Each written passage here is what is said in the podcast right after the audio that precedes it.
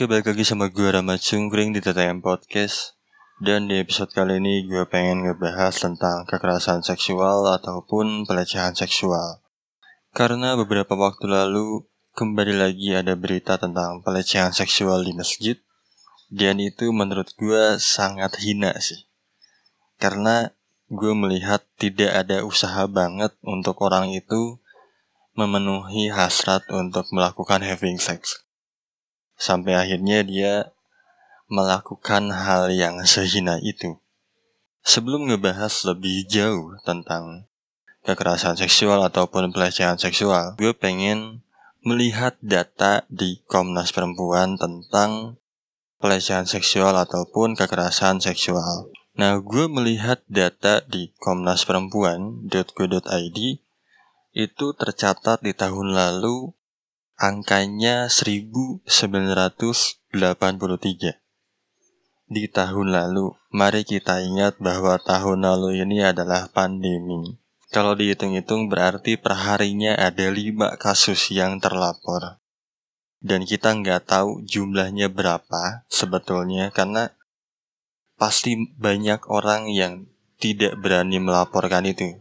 Banyak orang yang merasa malu kalau harus melaporkan kasus pelecehan seksual yang terjadi pada dia sendiri gitu. Karena gue pernah mendapatkan narasumber ataupun kontributor yang cerita ke gue itu mungkin di episode mau enak malah sakit dia mendapatkan kasus pelecehan seksual dari kakak tirinya sendiri dan selanjutnya ketika dia sudah berkuliah dia mendapatkan kekerasan seksual dari pasangannya dari pacarnya dan dia tidak pernah melaporkan kasus itu Atas dasar itu gue cukup yakin bahwa di luar sana masih banyak orang yang tidak berani tidak mau melaporkan kasus pelecehan seksual yang terjadi sama dia gitu. Kalau melihat kasus yang terjadi beberapa waktu lalu ya di masjid, gue tuh nggak habis pikir ya sama orang-orang kayak gini. Karena untuk saat ini ya, gue merasa bahwa mencari pasangan walaupun itu hanya sekedar untuk having sex itu mudah banget. Gampang banget beda dibanding ketika uh, mungkin waktu orang-orang seumuran gua itu masih SD masih SMP itu handphone aja susah. Sekarang anak SD udah pegang gadget. Zaman gua susah untuk telepon ke teman aja kalau nggak ke wartel ya ngumpet-ngumpet pakai telepon rumah. Dan gue pernah uh, hanya sekedar untuk kenal sama cewek kenal sama orang baru Lu mungkin relate ya kalau seumuran gue ya. Gue pernah uh, sengaja mencari nomor di buku telepon yang tebel yang warna kuning itu. Hanya sekedar untuk kenalan sama orang, sama orang baru. Dan terutama cewek gitu.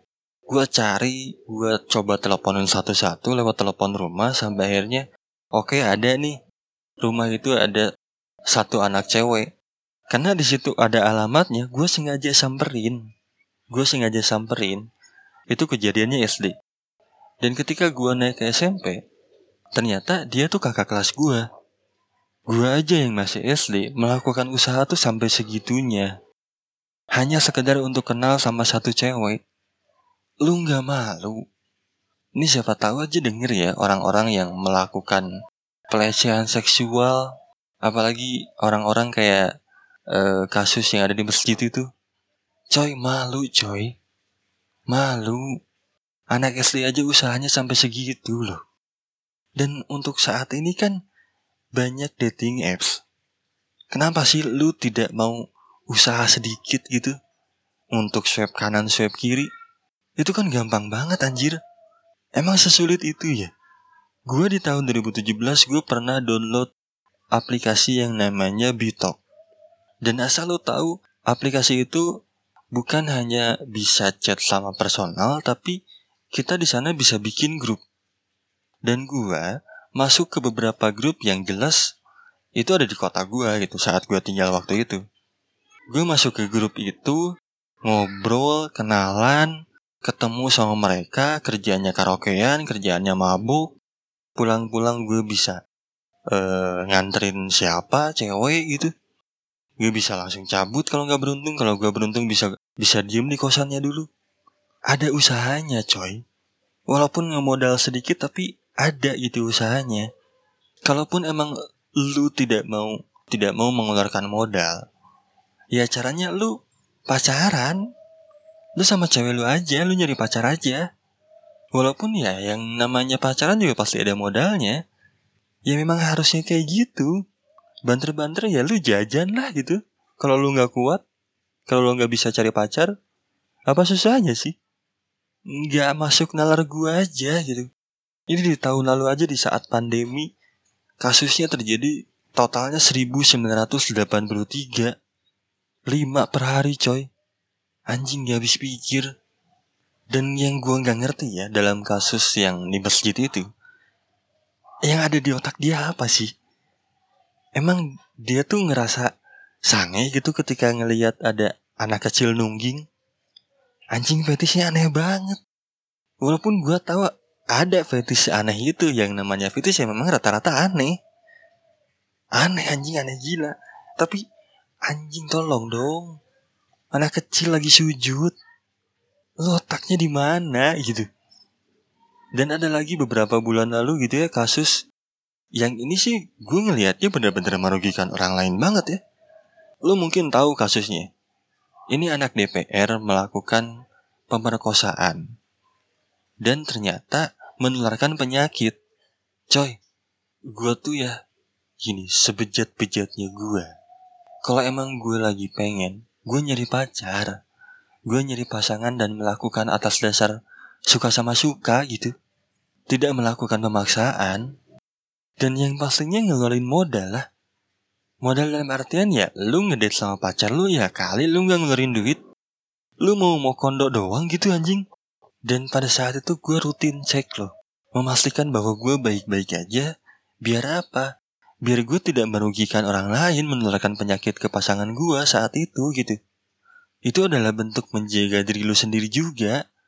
Dan ini ada anak yang notabene dia anak DPR. Gue yakin duitnya banyak.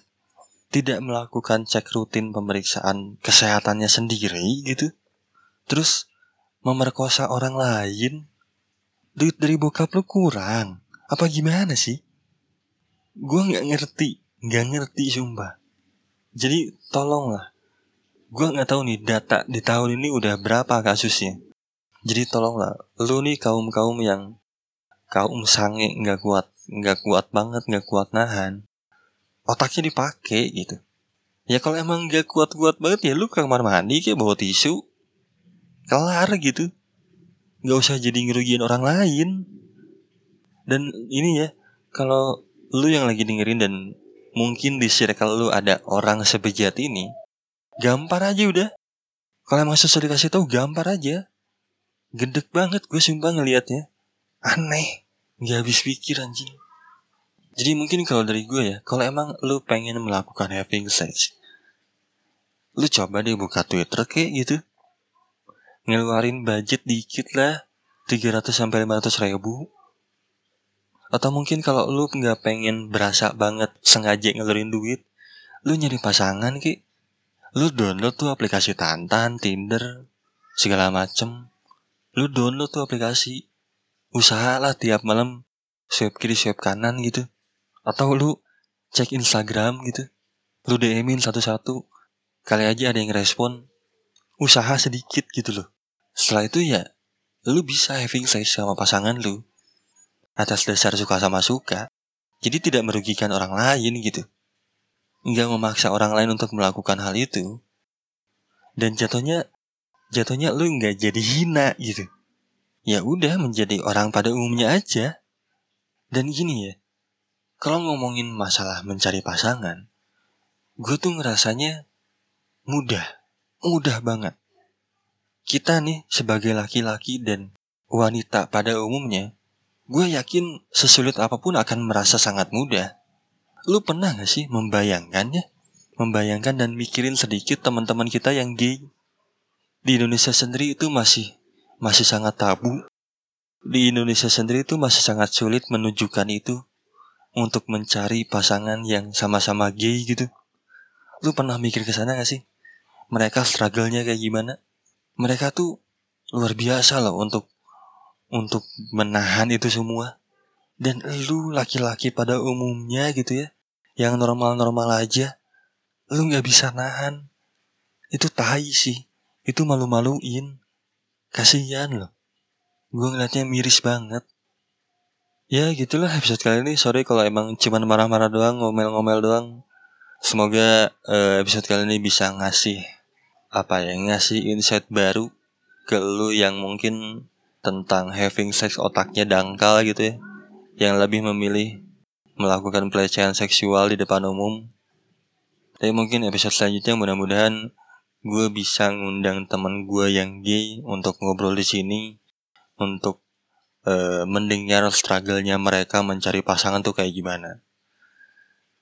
Oke, terakhir dari gue seperti biasa, bahagia sendiri buat apa? Rasa sendiri itu kan gak nyaman. Gue Rama Cungkring, pamit undur diri.